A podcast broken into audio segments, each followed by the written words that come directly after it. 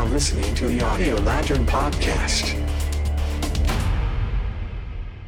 Hello, welcome to Audio Lantern's uh, 29th episode. My name is Can Sarac. And my name is Güneş Uyanık.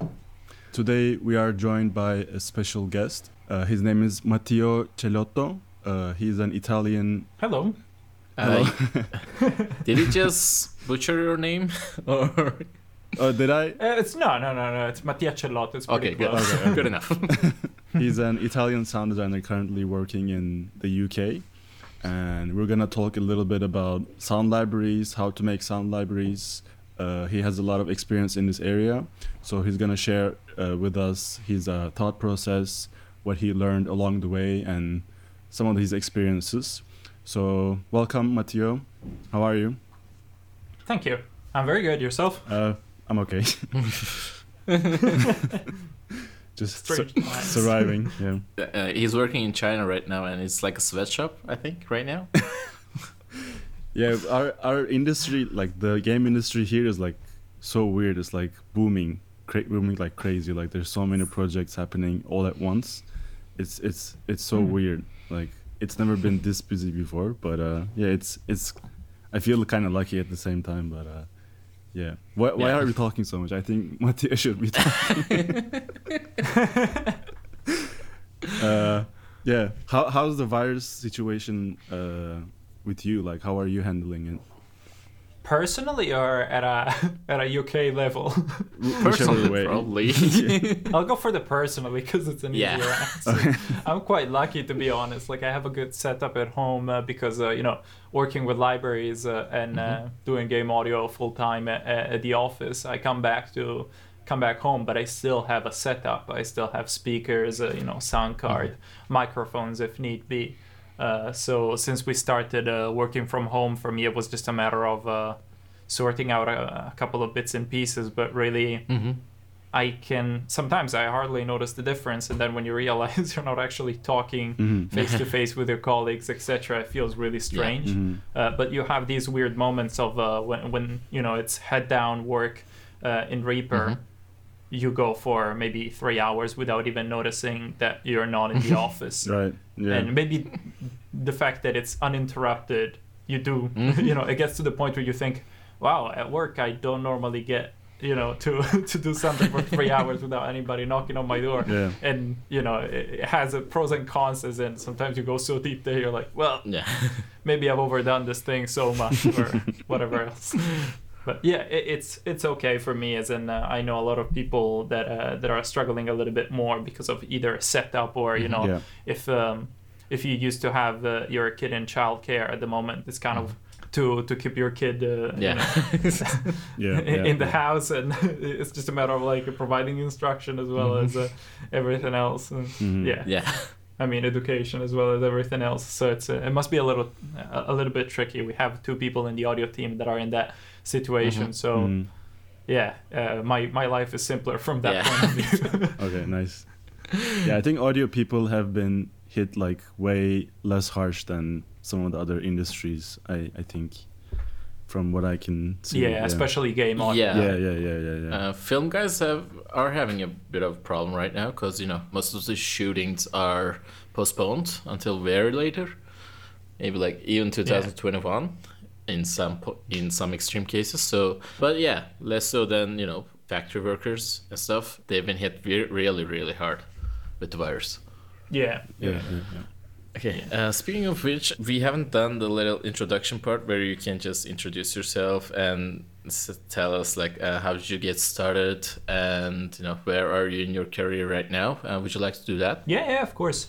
Uh, so yeah, my name is Mattia Cellotto. I'm an Italian sound designer, and I've been working in the UK for about uh, seven years, I would say. Um, before that, my, my I guess my attempted career with audio started during university. Uh, I started to work in a recording studio in Milan, uh, in Italy, and um, I would just struggle to uh, get to the end of the day feeling good about the future in general. As in, I didn't have a contract, and uh, it just seemed like, uh, although I was making progress in the terms of uh, you know learning from uh, from my boss and uh, and uh, feeling like I was getting quite a bit of experience, I just didn't feel like I would ever be able to do that as a job and uh, and feel good about it in a financial sense, Right. perhaps. So after university, a friend of mine that went with uni, that went uh, with me uh, at uni, went to VFS and uh, told me, look, this is really really good. Just trust me.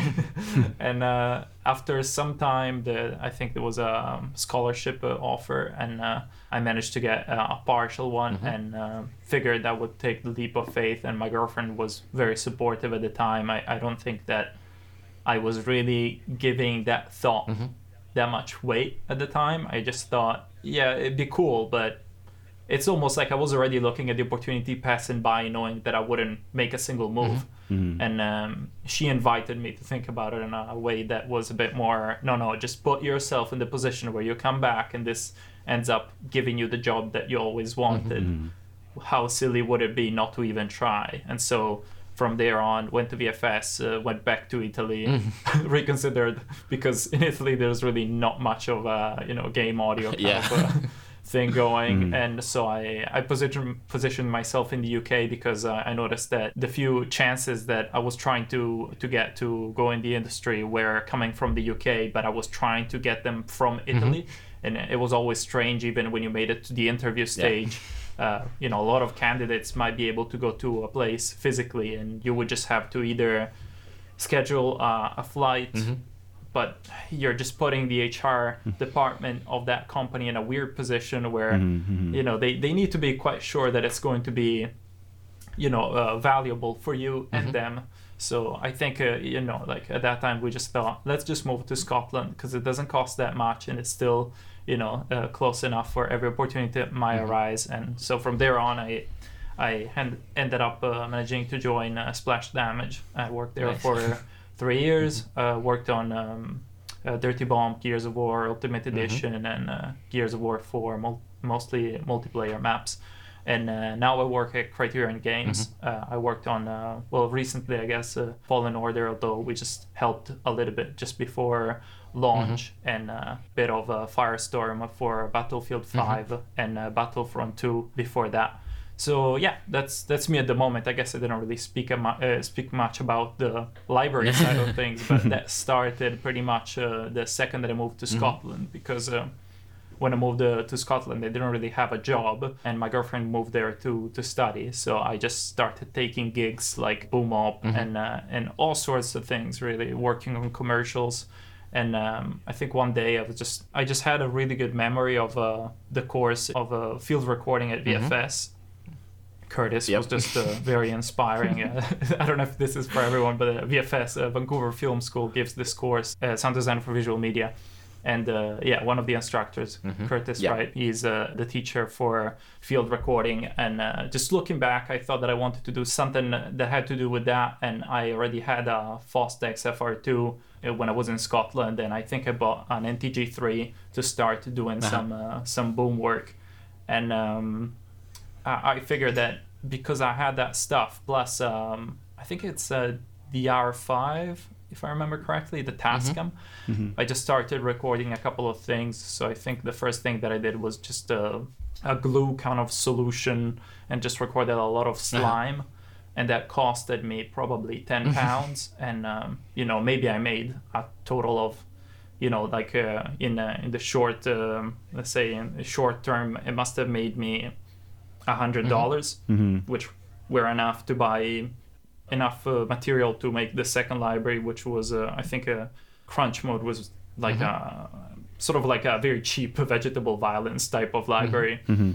And uh, and from there on, every time that I would make a library, it would just kind of like I, I would just take X from uh, from uh, the you know how much I made since the last library, and I would just try to to invest more in making the new one, so that I would always feel more and more satisfied doing something uh, you know that involves perhaps uh, traveling to Amsterdam to record walruses or whatever else, just because some things are just not easy to Yeah. record, Right. and if you don't put the budget there, you're just going to get uh, average results.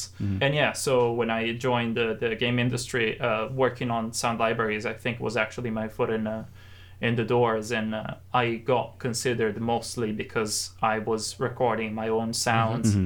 Aside from uh, doing uh, demos of uh, you know you know Wwise projects Mm-hmm. as well as uh, trailer sound redesigns so having that also helped Mm-hmm. yeah so i think that's pretty much uh, it sorry that was very No, that was very Yeah, good actually. yeah, very, you have a very very nice career and like it's really fun to listen to. nice yeah.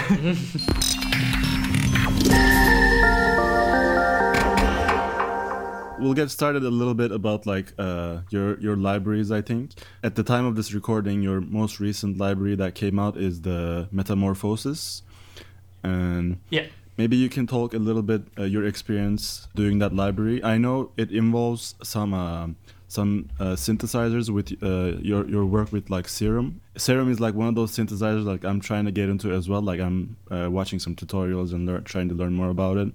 Maybe you can learn. Uh, you can talk a little bit about like your uh, experience with Serum and how, uh, your recordings for Metamorphosis, something like that. Yeah, Mhm. yeah, yeah.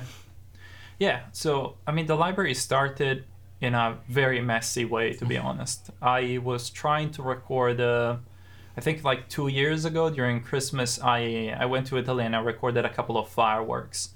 And I remember that at the time I had a, you know, the Sanken CO100, and I thought, if you get really close to things like uh, ground spinners, they really pretty much um, hit the the 100Ks, as in if you're recording at 196, you get the energy up until 92 Yeah. kilohertz.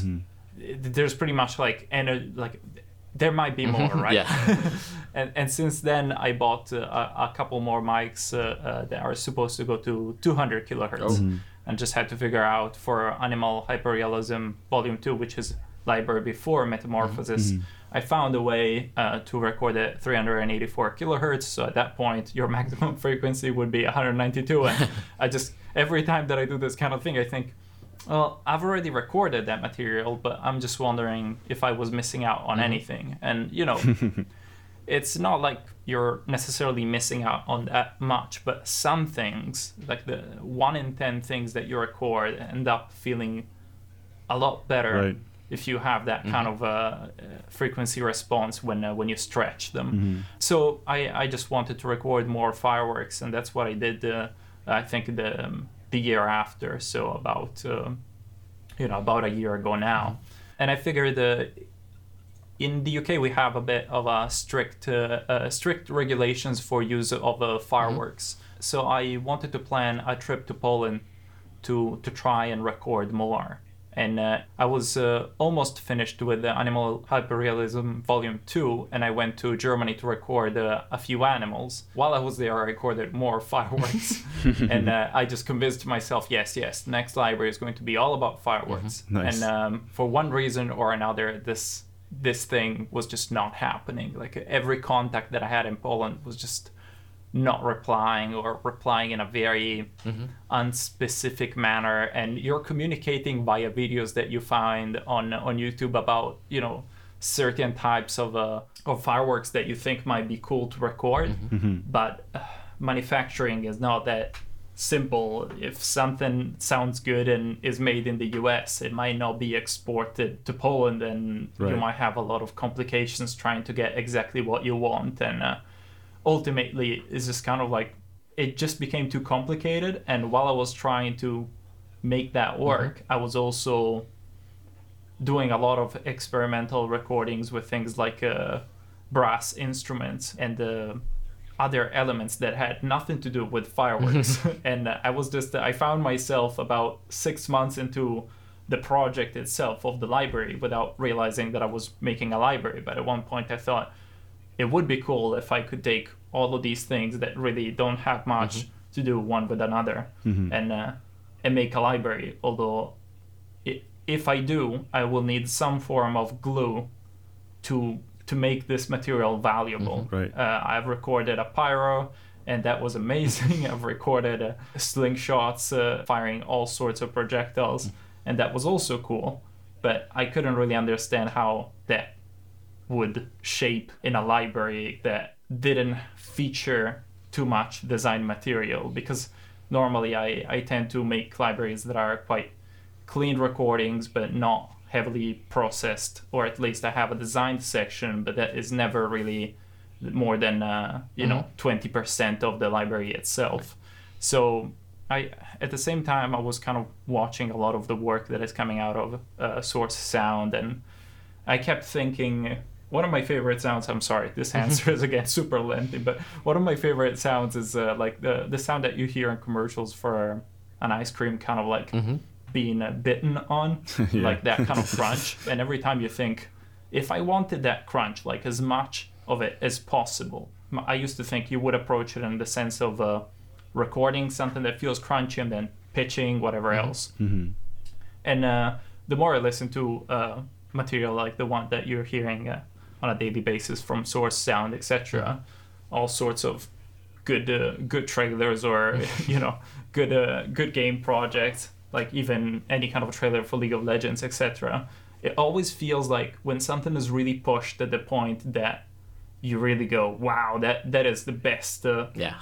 you know, crunch, explosion, whatever else, it always seems to feature at least some form of synthesis. Mm-hmm. Mm-hmm. And I think it's because synthesis can give you a form of a of cleanness mm-hmm. That you just are never going to get with microphones. And if you put like nine inflators one after the other in uh, in your in your chain, or you know a billion transects cranking cranking whatever whatever you want. uh, You're still going to get a lot of definition out of the sound, and it's not going to turn into mush that easily.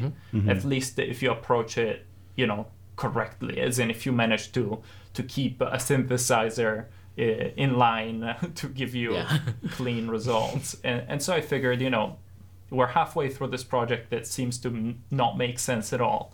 Let's just try and use a Serum and uh, and see what happens.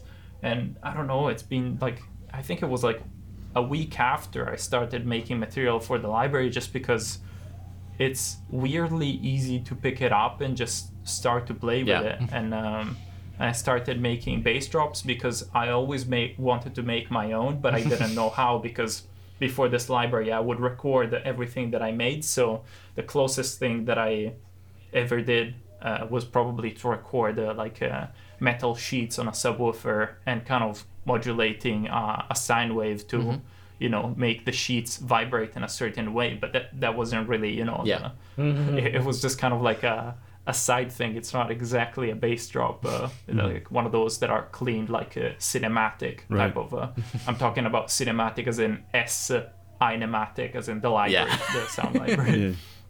which features some really amazing bass drops and that's kind of the reference that i had for that and so you know like one week after using serum it was possible already to do that kind of thing so i went for all sorts of things that i could make uh, but without really setting myself up for making them as in i would just play with serum and then follow whatever i thought serum was telling me i needed to make. Yeah, sounds a bit weird, but I guess what I'm trying to say is I was just being quite pseudo random about the type of content that I was creating with it. And then uh, when uh, when I was closing down the library, I must have thrown away about 70% of the material that I made in uh, in Serum just because it was either like I, I ended up wanting this kind of constant of grit and um, I don't know like uh, throaty type of sounds in the library. And a lot of them were just too th- synthy in a too classic of a way. And I just wanted something that could be misunderstood for a lot of the synthetic material something that applied to you know something you could put underneath an organic sound and go yeah okay that's what that's what makes it I don't know uh, more you know bigger than life Yeah. Yeah. I guess. Yeah. Uh, so yeah, that's how I ended up making Mm-hmm. the the the synth- synthesized part of the library. It was just Mm-hmm. uh, I had the curiosity of wanting to learn a little bit about synthesis because I again even on my full time job, I rarely use synths, Yeah. and um, I think this is the first synth that I'm really happy playing with and it's also the first synth that as i said i started in a pseudo random way but now if i am asked to make uh, an impact or mm-hmm. a ra- or a riser or whatever else i know how to do that within you know half a day. Mm-hmm. Whereas before with synths it always had to be something like well I'll just roll the dice until something happens, and I'll convince myself that that was the thing that I wanted to make, mm-hmm. and then I'll look back in a month and think, well, that was not fitting at all. That's the closest I could get. So yeah, Serum seems like a really good tool for that for me. That's awesome.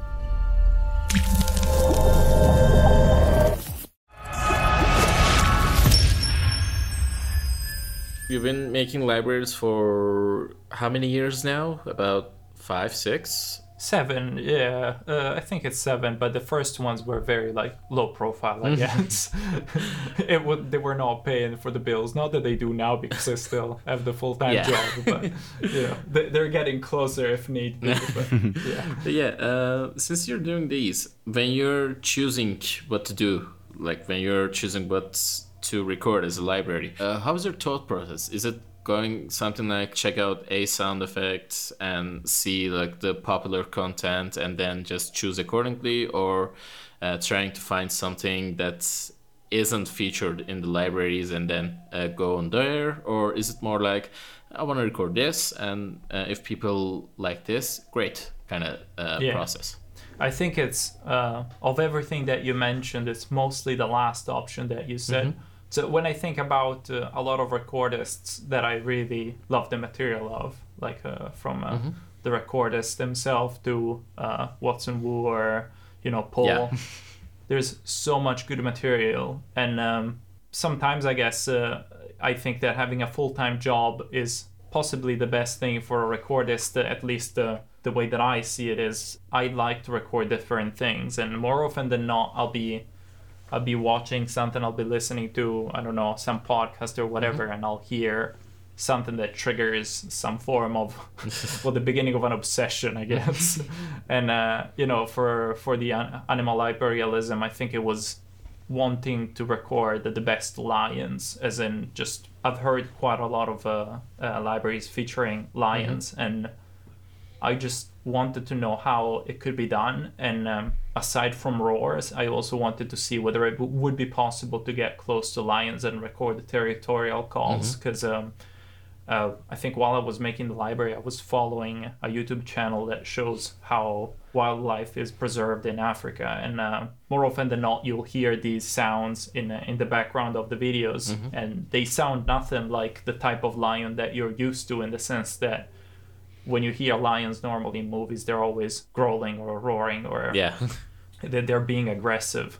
Uh, whereas uh, a territorial call feels a lot more like uh, I don't know. It's just some weird. Uh, it's a weird, weird sound for for a lion, and uh, I don't know. I kind of wanted to to record one, and so you know that started the whole process for the first library, and all of the other animals that I recorded along the way were pretty much.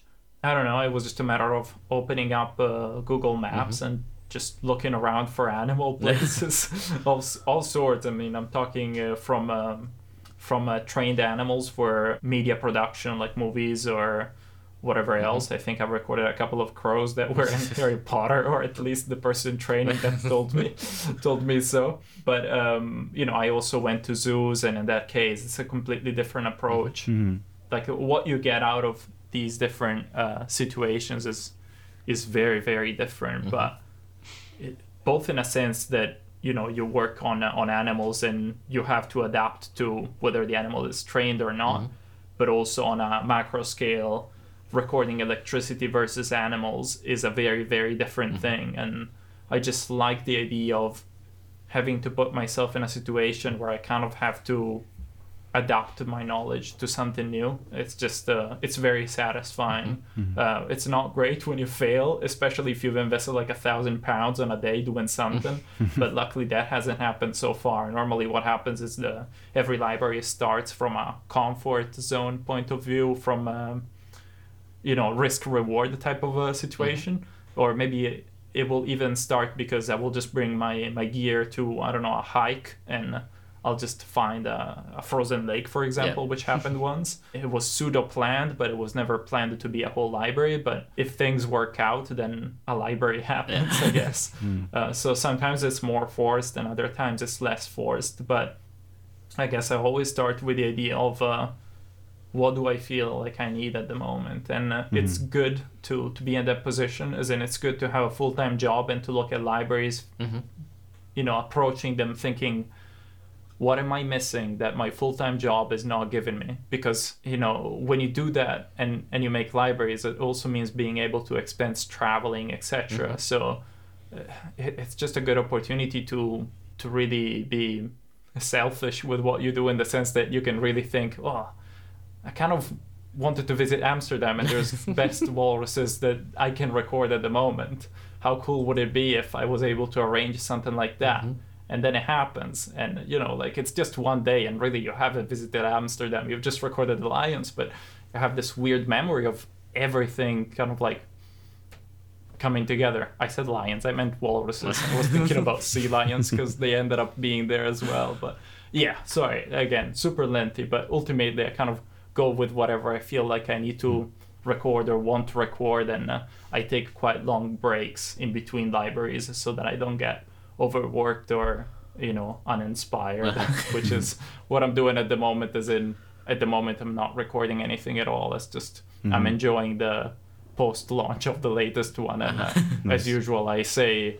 Yeah, that's it. Um, uh, uh, it's too much. It's too much. too too intense towards the end because the, when it gets to the end, you have the video to edit, you have the audio to edit, you have the the metadata and everything, and it it just becomes a little bit too much. Like Right. I always tell myself, two hours tops during the day after or before work, and that's as much as I allow myself to to work on the library, but not every day because it gets crazy. So well, when you get the, to the point where you're almost out, it, it just escalates into a very Yeah, yeah. Mm-hmm. I don't know. It, it, one needs to be careful keeping it healthy because uh, course, it's yeah. very easy to say, well, if I do eight hours today, Mm-hmm. Then I can just publish it instead of saying, I'll wait two weeks and you know spread those eight hours uh, or six hours over two weeks. Mm-hmm. It's uh, it's hard to tell yourself what is the right thing to do. Probably uh, six hours in two weeks is better uh, for your health at yeah, least. yeah, yeah. Again, especially because of the full time job. Yeah.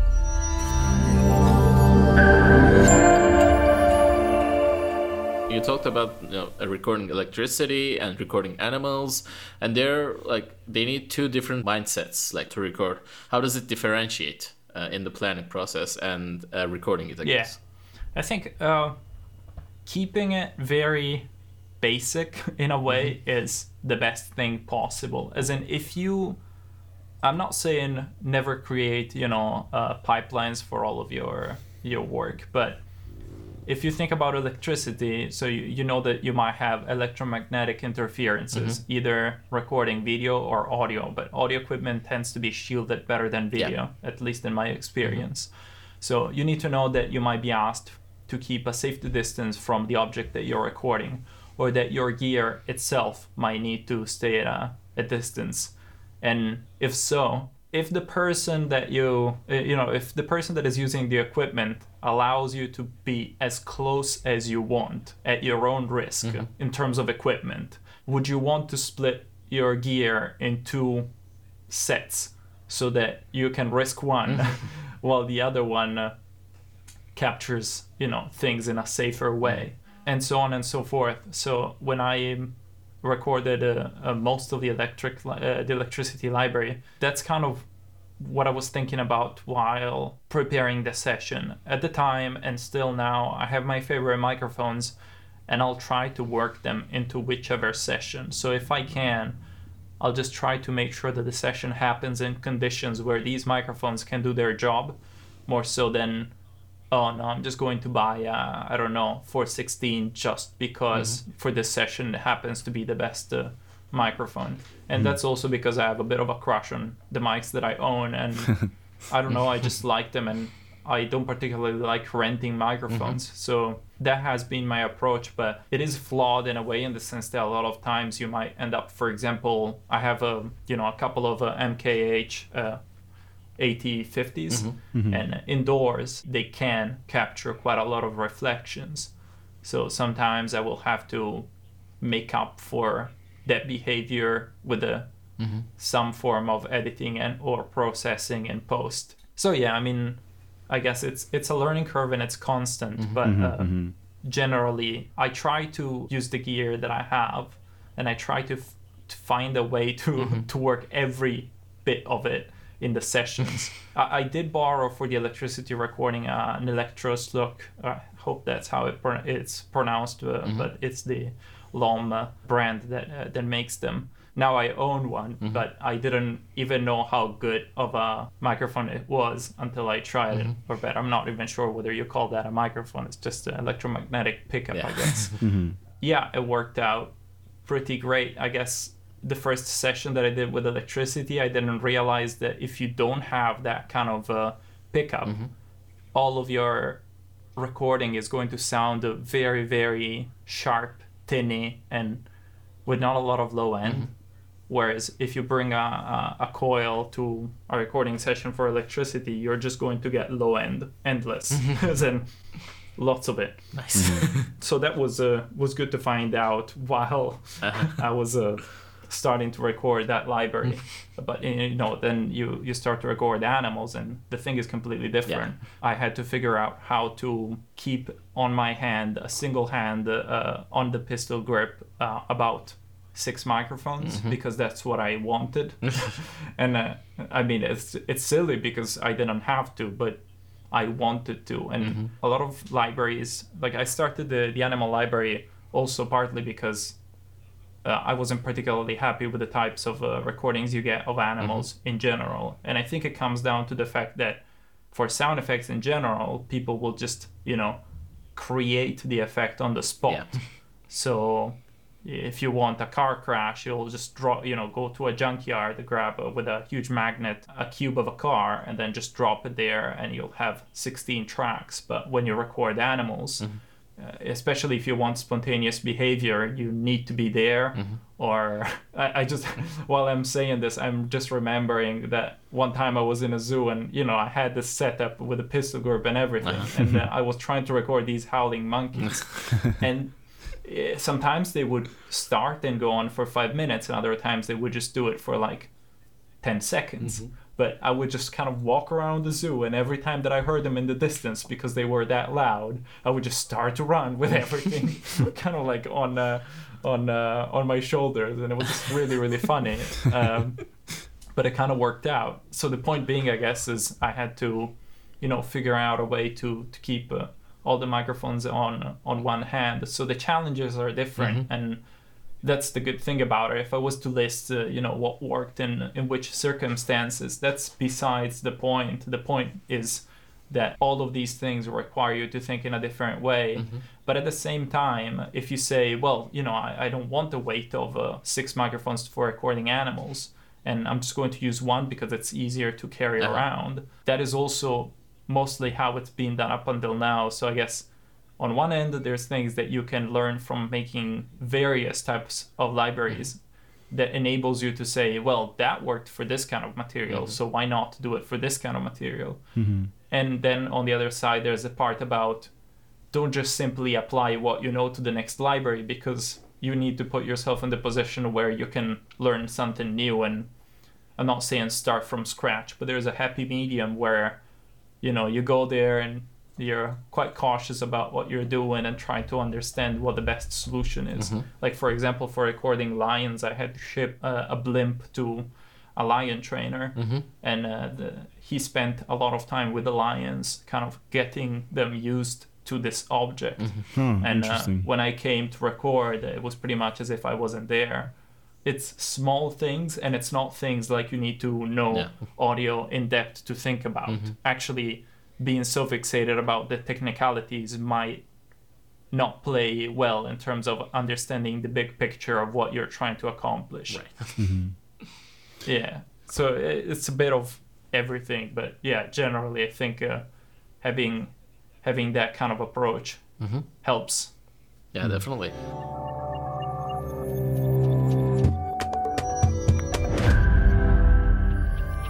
Out of all your libraries, you have uh, for for animals, you have two two libraries released until this Yeah. date. What kind of knowledge did you use after the release of the first one? Because you recorded a lot of sounds, you did lots of these uh, recordings in the zoos and other places.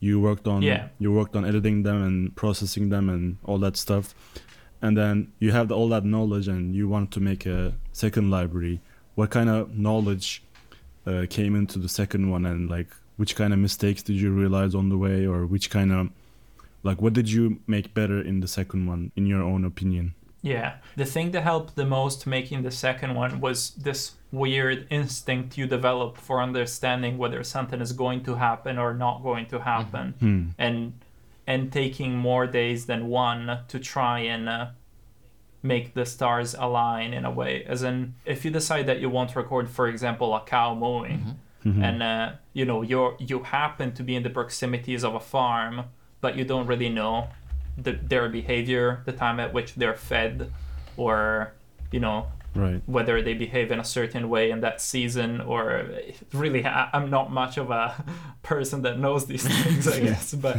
if you enable yourself uh, if you allow yourself to be there for two to three days casually as in during a holiday where you can afford to waste that time or you know invest that time in such a way that if you don't get anything out of it you're fine with yourself then it means that you can kind of approach the thing as a, a walk in the park and just kind of say to yourself, ah, I'm just going to go to this farm and mm-hmm. I'll talk to the owners, try to understand at what time they feed them and whether they make a sound when they mm-hmm. when they're about to get fed. Hmm and talk about talk about that see if it leads anywhere. And you know most of the time it won't uh, but sometimes it will and it's fine. And for most of the part what i learned is that you cannot just have expectations that are you know almost selfish in a way because these are animals and they're just kind of they're doing their thing and if Yeah. they happen to be doing the thing that you like and that you're there for that's great. But you know don't just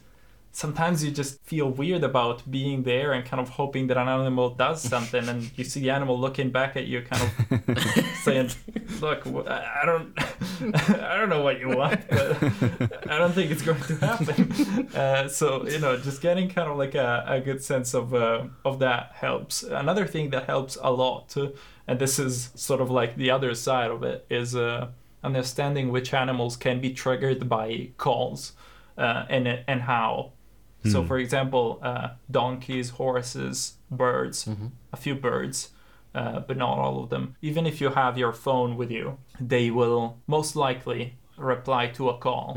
It might be a specific call, and it might be due to how they, you know, the, the circumstances that are around that animal. As in, for example, I think I was trying to record um, pony once, and uh, I had all these neat sounds in my phone and would play them one by one, and the the animal would just not make any sound at all. and uh, before I, I even realized what was going on, my my phone went to the next compilation of sounds that was for donkeys, and the first sound of a donkey played, and the animal immediately made a sound. And I thought, well, this is strange because, you know, like, it's a horse. I don't really understand why the sound of a donkey would trigger it more than the sound of a horse. and then I realized that this this horse is literally next to a donkey, like uh, Ah. uh, the fence of a donkey, like. And I don't know for how long uh, that uh, that animal uh, was there, but it just kind of made sense in hindsight. But I would have never thought of trying that. right Uh, But uh, yeah, so calls with the with your phone can work to an extent, and it needs to be something that can propel the sound enough, but it doesn't need to convince the animals that that is real in terms of size and frequency response. Whereas I found with cats, for example, sorry, big cats as in lions and tigers, that you need a, pretty much a car with a with a stereo kind of just blasting the call in the distance Hmm. and at that point they will buy it and uh, and they they'll try to to answer the calls. Another one that was even weirder was uh, with um, alligators uh, went to this place that had uh, alligators and um, the enclosure was uh, made in such a way that it had uh, wooden construction on top on which you would would walk. And of course all the protection around it but the base of uh, this construction had uh, wood planks going in the water. Uh, so every step you took on this uh, surface would translate to you know sounds transmitted uh, from the wood to the water.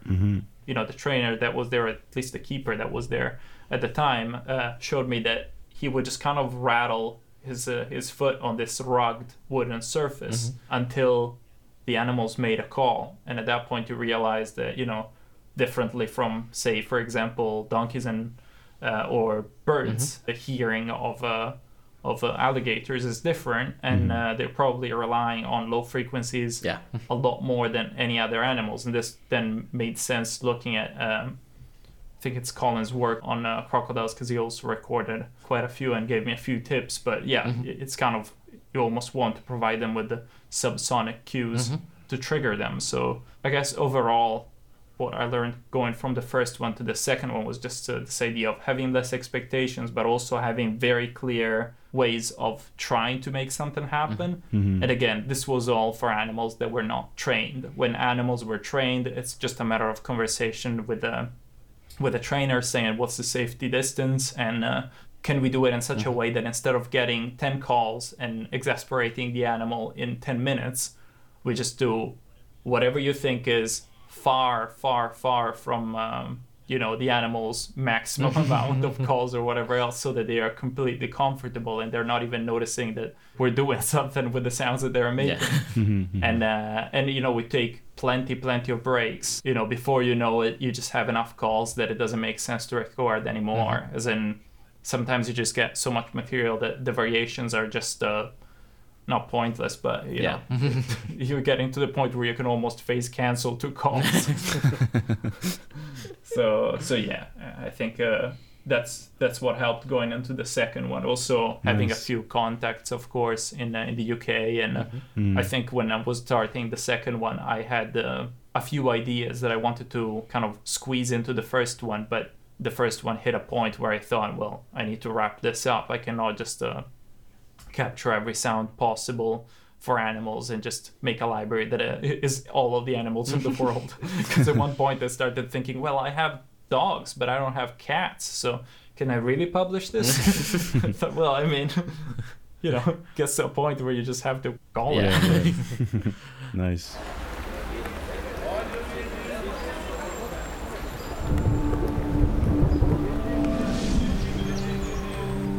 Yeah, I'm gonna try to get into the more, I guess, boring parts of a library mm-hmm. development, but it's a necessary evil, I think. The metadata management and, you know, the softwares that you use to manage the metadata. Yeah. How do you approach it? Most people use SoundMiner. Uh, I haven't checked yours if you use it, that too or something else. I use Soundly. Soundly, to be yeah. honest. yeah, yeah. It's just very straightforward. Mm-hmm. It's uh, it's one of the steps that I think I like the least. Mm-hmm. but um, the more the more I think about it, the less it's actually that bad. As in, I used to spend maybe a couple of days making uh, metadata for libraries, Mm-hmm. and now it's about two hours. I just have uh, you know the Stream Deck, Yeah. the Elgato. Uh-huh. I just have one of those, and I have a lot of um, AutoHotkeys scripts to do things like, uh, you know, copy the name of the file, which has already been sorted, and then open the description of the metadata, paste, well, actually, open a Word document, paste the, the name of the file, remove remove all of the commas and replace them with spaces, or all sorts of things like those that ultimately kind of cut the time that I spend entering the metadata. So that's what I use. Yeah, so I guess uh, half of it is in Soundly itself, and the other half is in all these scripts that I wrote to work around the fact that uh, that it needs doing and it's not exactly pleasant to do. but uh, yeah, that's the way that I do it.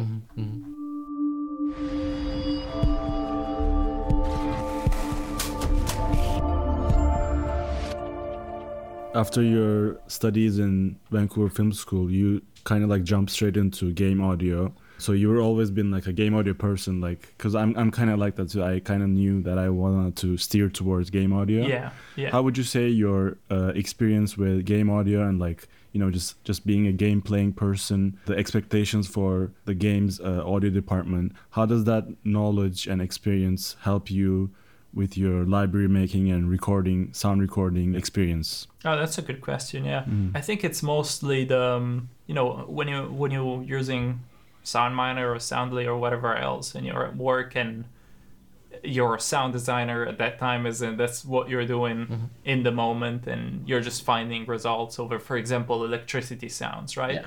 And you think, oh, okay, yeah, I know you know, there's like a couple of really good electricity sounds, but it's a couple. And they're still used like since the 90s, I mm-hmm. assume. You know, after a while that you use these, you think, I want to be different. But every time that I try to do something different in post, so try to create, a, you know, the same feeling of those sounds that have been used to death, mm-hmm. but in post. So by not using these sounds, but by creating something shaped like those in some other way, it sucked. Every time that I tried, it didn't work. Mm. so you just kind of like make a note of yourself of why those sound so cool and what it is that makes them, you know, so so good, so pleasant to listen to. And then if the the, the opportunity arises, you can kind of keep that in mind when you go recording. I think it's you know that kind of thing of I need to be good enough of a recordist to be my own supplier at work in the sense that I don't particularly like when you find a sound and it, it is what you were looking for, but it's also the last uh, last resort in mm-hmm. Soundly, mm-hmm. as in mm-hmm. it's either that or nothing. And so you bring it in and you try to like clean up what needs cleaning up and enhance it in however many ways. And more often than not, you end up with a result that feels at least a bit incoherent, mm-hmm. like something that just kind of feels.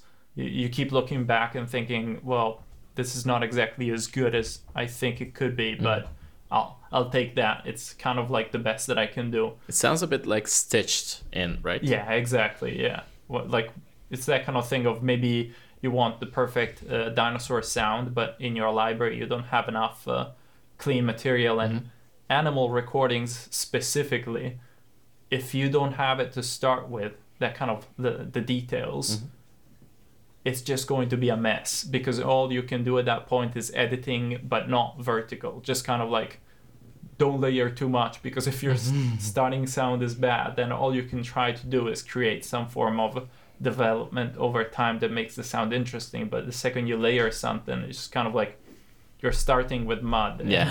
whatever you uh, you add is going to be mud plus something, and that rarely leads to something that is pleasant sounding. So so you know every time that uh, that I have that kind of uh, problem, I try to understand uh, uh, how it can be could be solved by libraries or even things like um, designed sounds that feel amazing mm-hmm.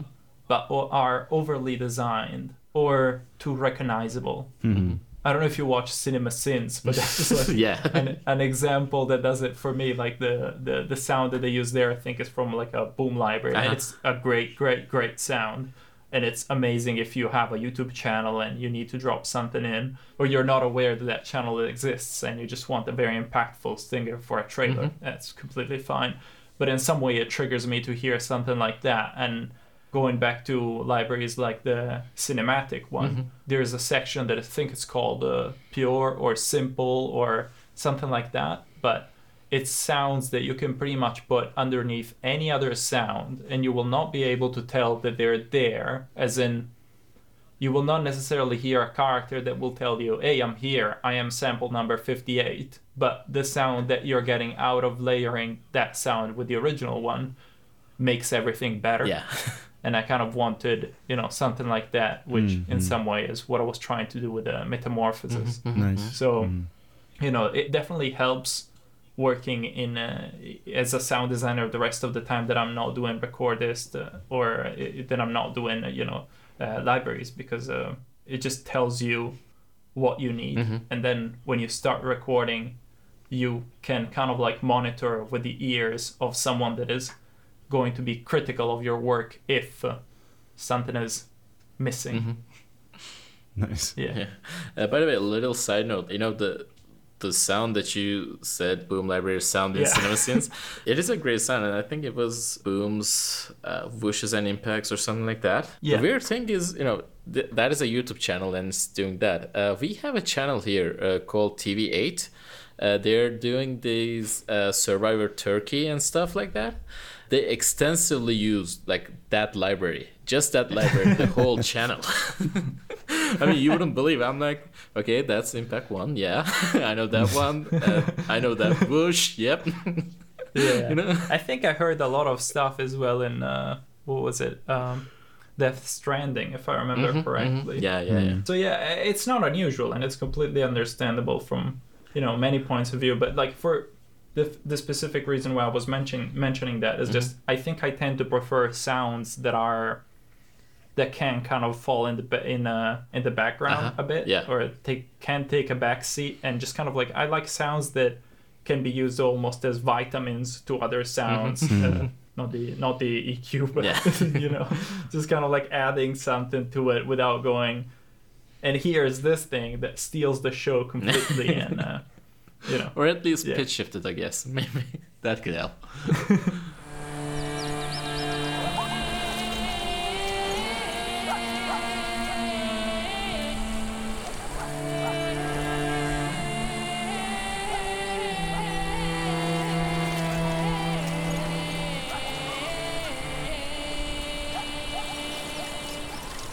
Speaking of which, you've developed like eight, nine libraries at this point. yeah. One of the hitting things, about, impactful things about the libraries is the cover art. Oh yeah, yeah. uh, how do you go in that? Like, uh, do you do your own cover arts, or do you go to you know Oh, uh, stock photos and stuff?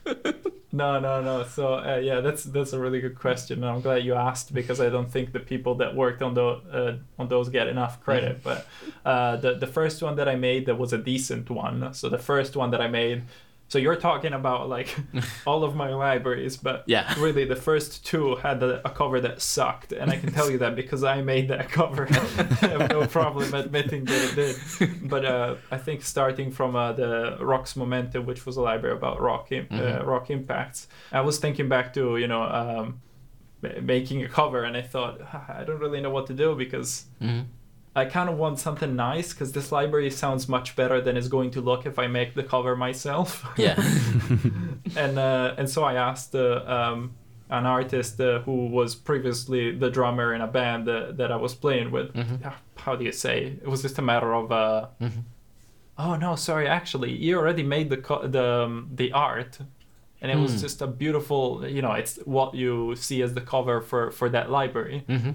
And uh, I just happened to to see it on Facebook after I was done recording the library, and I thought, can I use this as as uh, the cover? And he said yes, that was great. And for the second one, I think I just pretty much yeah, I, I asked him whether he would be able to make something in the style of that.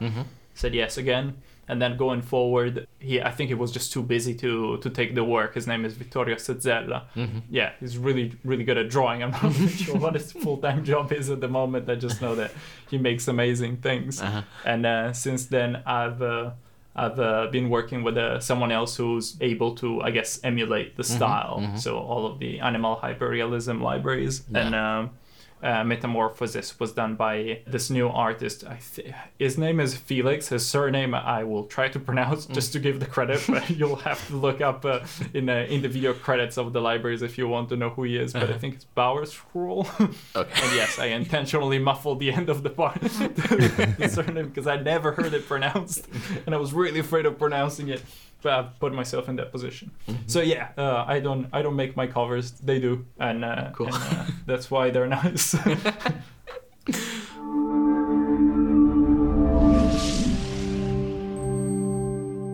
What about your uh, the library names? I was just talking to my girlfriend. I was just telling her uh, we're gonna do this uh, podcast with this guy who made a sound library called uh, Animal Hyperrealism, and she was like Yeah. oh, immediately, "Hmm, that sounds really interesting."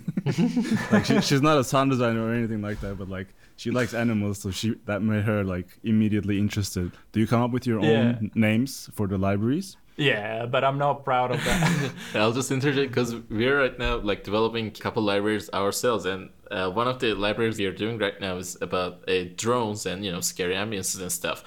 So we kind of named it drones and scary ambiances. So I mean, it's clear because you still want something that gives you results on websites like A Sound Effect. So Yeah. if you go like uh, bada bing, bada bang for, for like an explosion library, then yeah, it might be tricky. So in a way, you want to be clear, and on the other way, I don't know, have uh, some names that I like, but I'm not really sure what leads to them. I just mm-hmm. know that they I like the ring that they might have, mm-hmm. and uh, Right. they they are still clear. Like Rock's momentum has the word rocks in it. Nobody was going to ever search for momentum, I would Yeah. assume. But it, maybe if they do, is because they remember that word from the Rocks library. But mm-hmm. I don't know. So it kind of tends to be something like whatever, whatever sticks. Although with Metamorphosis, it was really annoying because you know animal hyperrealism was just about telling the listener that these th- these animals have been recorded as close as humanly possible. And, uh, and you know like whatever you want to do with the sounds that are 192 kilohertz and you can really do whatever you want. And uh, even like one quarter speed uh, for most of the recordings no problem and that's kind of what I wanted to to say with that name. But when it came to metamorphosis, it was like, I think I want to call it elemental hyperrealism. And then I mm. thought, well, I have fire. In a way, I have air because you know I've recorded uh, projectiles flying by, mm-hmm. etc. But I don't really have el- other elements in the sense of you know like earth or whatever else. Yeah. And and I thought, okay, it's not really elemental. And then I thought textured hyperrealism. And I mm-hmm. thought I, I'm I'm starting to feel like I'm really working the word hyperrealism in there just so that people can associate it to the previous libraries. Mm-hmm. And I thought I didn't do it before, and I really don't want to have to put a word in every library that I make since, just just to make people identify that that is a thing that I made. So at one point I was like, you know what, just I'll keep thinking about it the same way that I would if this library made a penny, and so you know, like it just helps to to think about it that way after a while. But yes, it's that's that's a thought process. It's not fun. Speaking of pennies, how do you go about pricing your libraries? Because that is a like kind of an issue too uh, for people uh, developing libraries. Just what Yeah. to put the price. Yeah, uh, I mean, for me, when I started, I think the first library that I made was either nine or eleven dollars, if I remember correctly, and the second one too. And then they became like, uh, I think thirty-two, maybe sixty or seventy or something like that. And the new ones are quite expensive, to be honest. Uh, the way that I go about pricing them is pretty much uh, a mix of how much money am I going to invest making this library, and how much of a fall can I take not selling a single copy. Just for the sake of being able to finish the library and feeling good about myself even if it doesn't sell a single copy i still i still want to price it in such a way that i know that at least 10 copies will go. But after that really it's hard to tell how popular a library will be. But in the case for example i made um what was it called? Like a ultrasonic uh, dry ice. Mhm. and that library did not do well. Like at all. And it was not pleasant to work with as in it's all material that is like super harsh. Mm-hmm. Mm-hmm. At one point i thought oh nobody has ever done this with ultrasonic microphones. And i, I do think there's a value in it. Mm-hmm. But somehow for some reason i don't even go back myself to listen to that material and slow it down because it's so abrasive. And I guess I actually don't need dry ice that badly for most of the time. Luckily, that library costed about a hundred pounds to make, and I think I priced it at forty pounds. And looking back, I think I should probably like take down the price because yes, it costed me a lot of energy and annoyance to have to go through the edits mm-hmm. because I thought it'd be fun to make that kind of library and trust me, it wasn't compared to a lot of others. but I think it was like weirdly it makes sense uh, to, to reinforce the point about pricing libraries that way because I think I priced it probably too high for for what it gave. I priced it that high because I didn't particularly enjoy working with the sounds and it still took me a long time, which is not the right way to price a library.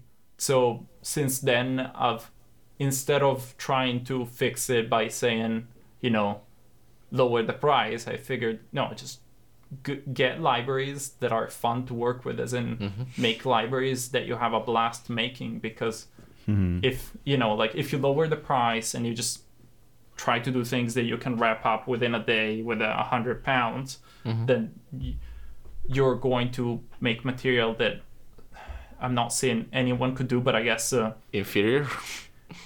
Inferior in general, I guess, but it's just you're not investing, you're not showing your dedication, and it's a weird conversation, I guess. But uh, if you have it in you to spend money and uh, you know to travel and uh, to do these things, then while you're doing them, you realize how much passion there is in you for what you do, and uh, and instead, if you corner yourself into what is financially safe, what will definitely give me the money back, etc might lead you to a library like ultrasonic dry ice and that feels a little bit strange and backwards. So since then the the approach for pricing was pretty much invest a ton and and make it i'm gonna say a bit pricey i guess because uh, the latest uh, libraries are not exactly cheap but Yeah. i guess i'm trying to make it so that i can invest more and more in the new ones. And uh, yeah it's a bit of a strange conversation because i'm not much of a marketing person and i have been going with the same numbers for the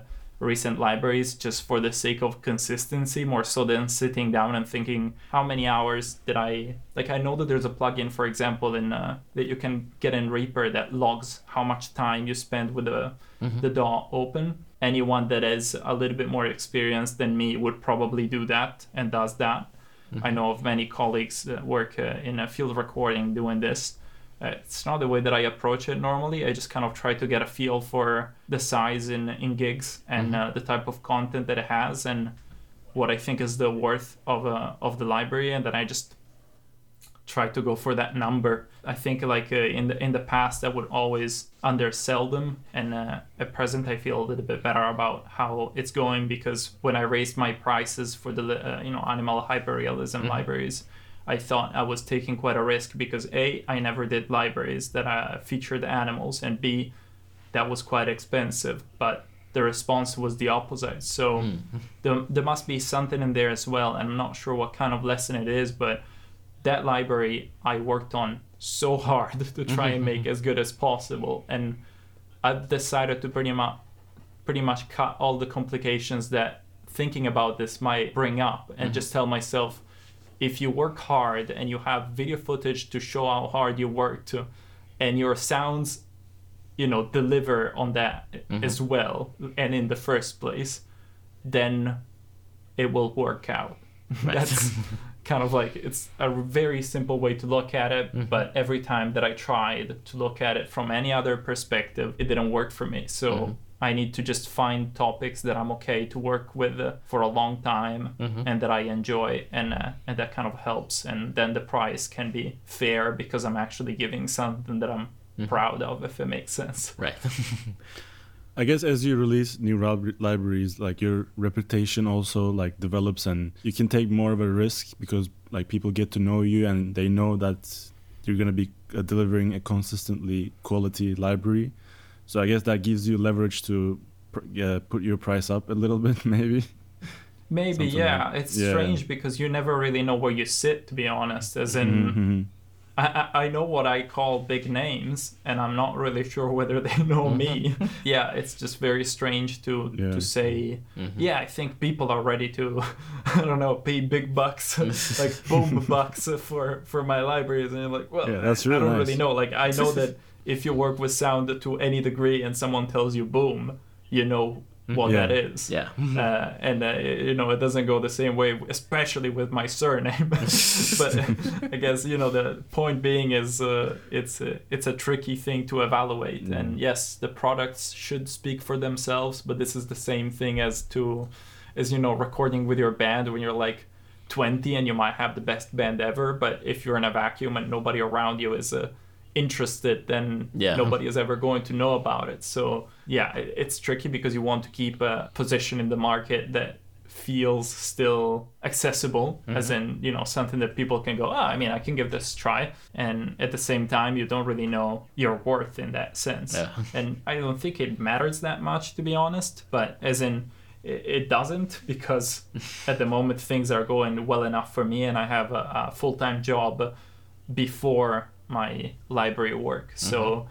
Mm-hmm. Again, you're speaking with someone that luckily can afford to, you know, if need be, drop this tomorrow. But mm-hmm. luckily, it's not the case, and you know, I can keep at it for as long as I'm passionate about it, which I think will be a yeah. long time. But yeah.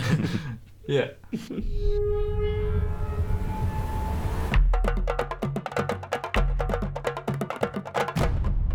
we have a last question because we're kind of Sure. like hit the one minute, uh, sorry, one hour mark.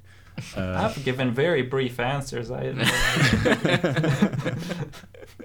no, no, it's very, very valuable information. Like, thanks a lot. It's really good stuff. of course. Yeah. I was, I was curious about. Uh, uh, it's, it's like kind of like an outside topic, but uh, you worked on the late, the, the latest Star Wars game. Also, you worked on some uh, Gears of War stuff. How does it feel to work on games that are like established uh, franchises and they already have like these unique sound effects? uh, embedded on them. How does it feel to like come into a big project like that? Try to be creative, but also follow the the legacy at the same time. Like I don't know if that makes sense. Yeah, yeah, Like, yeah. What's your experience with that? I think it's my favorite thing now. The opposite of that for me is someone asking you, "Can you make an amazing sound?" and nothing more. and then you go in your DAW and you're like, "You know what? A gunshot. Yeah, yeah. It's going to be a gunshot." Yeah. You get halfway and you think, "It's it's a normal one though. Should it be sci-fi?" Yeah, I feel like it should be sci-fi. and you know, with a lot of uh, games that I never had the chance to work on a, I guess, an original IP like with no precedent whatsoever, and I'm sure that it would be so cool. And uh, you know, like that's probably that would be the best, uh, probably the best best thing. But so far, the best thing that I had was to work on a franchise that existed and was huge, and partly was huge because of sound. and uh, in a way, it's kind of nice because at the beginning you'll go through this wall of uh, everything that has been done before. So why you shouldn't use this technique and why you shouldn't do that thing, etc. A lot of Right. kind of no, no. but after that, you're left with something that, as you enter this domain of uh, you know what is known and what the sound is for this uh, franchise or universe, you would look around and you think about all the things that you might have wanted to try, but you shouldn't because they're not part of it. The second that you give yourself enough time to become familiar with the with the environment, you realize that there is so much that still hasn't been done within it, and that you know you look at maybe the uh, seismic charge um, sound on one side, and uh, you know a, a starfighter laser on the other, and maybe they are miles apart, and there's nothing really that fits in the middle, as in there's gotta be a new sound that still fits in the universe of uh, Star Wars, still feels cool, still fits aesthetically, and still is weird enough to be in Star Wars because like most of the sounds that I really really like in Star Wars are sounds that should be out of place but aren't, and it's there. Uh, As in, you you can see that weirder has been done, and different has been done as well in a in a you know like sideways. So it, it's good to be working on uh, projects like those because after a while that you do, you realize that there's just a, a lot of opportunities. And yes, you will have the eventual call back to, okay, this is way too far from, uh, you know, from what you needed to do because of the era or because of whatever else. Like, for example, on Gears of War, at one point, I think uh, on the remaster of the first one, we had to pull back the headshot sound that we wanted to rework because the first one had a very specific functionality to it as in it was like a watermelon exploding type of type of thing and you want that Mm-hmm. to an extent mm-hmm. but a lot of other sounds like I didn't make the sound but in the I think st- yeah Steve Wetman made the sound for the Gears of War Ultimate Edition but the the Hammer of Dawn mm-hmm. uh, coming down is something that it was iconic in the original and it still was in the in the remaster but it was completely different yet it was respectful to the, to the franchise. You know it's a, a thin line to walk but Right. Yeah. when uh, when you have enough experience and which uh, I necessarily didn't have at the time but might start to have now uh, uh, as in thinking back to to gears uh, it's uh, it's satisfying to to walk that line and to be able to tell your peers yeah we got this. We know what we do what we're doing etc again like the, the the help that we gave with the fallen order wasn't massive we worked on it for the last three or four months before the project shipped although we did get great opportunities to to uh, contribute uh, with the team at criterion but uh, you know it was uh, it was just enough to remind you how cool it is to really work with uh, Yeah. something that is a legacy in sound design. Yeah.